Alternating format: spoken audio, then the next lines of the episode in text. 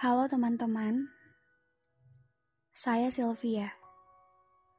Suara saya mungkin asing di telinga kalian, tapi suara saya hari ini mungkin jadi salah satu suara kalian juga, terutama di situasi pandemi kayak gini.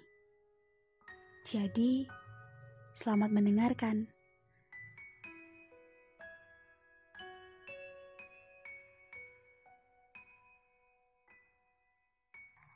Tahun ini sepertinya cukup buat sesak ya. Banyak hal yang datangnya tiba-tiba. Sampai-sampai beberapa dari kita tuh nggak tahu harus gimana. Pandemi tahun ini cukup ngebuat dunia saya terasa terhenti sementara. Beberapa mimpi sementara hanya tetap jadi mimpi. Dan beberapa harap sementara harus tetap jadi harap. Banyak rindu yang belum bisa singgah kampunya. Banyak cerita yang sementara belum bisa saya utarakan. Banyak mimpi dan harapan yang tertunda. Kayaknya banyak sedih yang rasanya tidak berkesudahan. Mungkin banyak dari kita yang rindu kumpul sama keluarga. Sekedar makan masakan ibu yang udah jarang banget dilihat. Atau sekedar ngobrol sama ayah dan nunjukin kalau anaknya ini sudah besar. Mungkin juga banyak dari kita yang setiap hari harus ngeliat raut wajah orang tua yang kelihatan capek banget. Karena mereka harus tetap kerja di tengah pandemi kayak gini.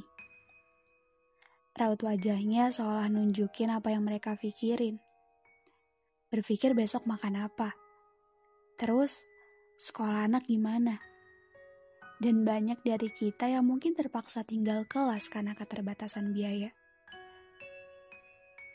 Tanpa sadar, banyak juga hubungan yang jadi jauh karena beberapa orang gak pandai ngerangkai kata-kata lewat jari jemari.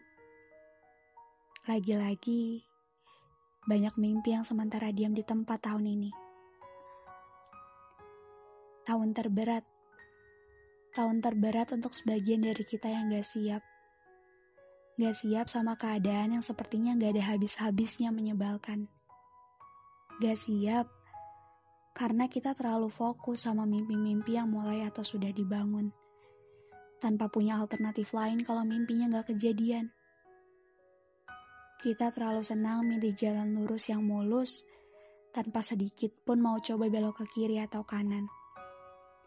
Padahal kita nggak tahu kan, jalan itu bakal bawa kita ke mana bahagia, atau justru rasa kacau?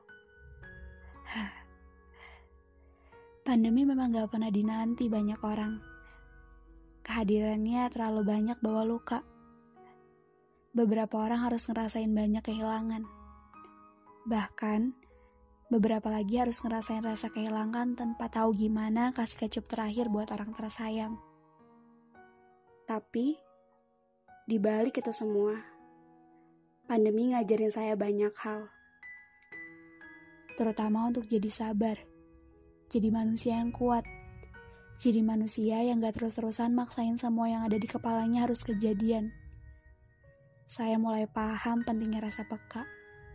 Saya makin paham pentingnya keluarga. Saya paham kalau kemarin-kemarin saya terlalu pengecut saya jadi paham kalau saya tetap harus punya mimpi meski di tengah ruang gerak yang sempit kayak gini. Saya percaya, gak akan ada hal yang bisa ngalangin niat baik. Kemarin sedih kita udah terlalu banyak, teman. Kayaknya kita harus nabung rasa senang mulai sekarang. Atau ini telat. Seharusnya rasa senang udah kita tabung dari kemarin-kemarin. Tapi, lebih baik telat kan daripada nggak sama sekali. Saya dan kamu harus tetap kuat dan gak takut untuk ngelanjutin mimpi. Ngelanjutin mimpi dan harapan yang kemarin sempat terhenti. Atau kita bangun mimpi dan harapan yang baru. Mulai lagi tanpa takut. Jadi, nanti setelah pandemi selesai, akan ada banyak hal menyenangkan yang bakal kejadian. akan banyak sedih yang diganti bahagia.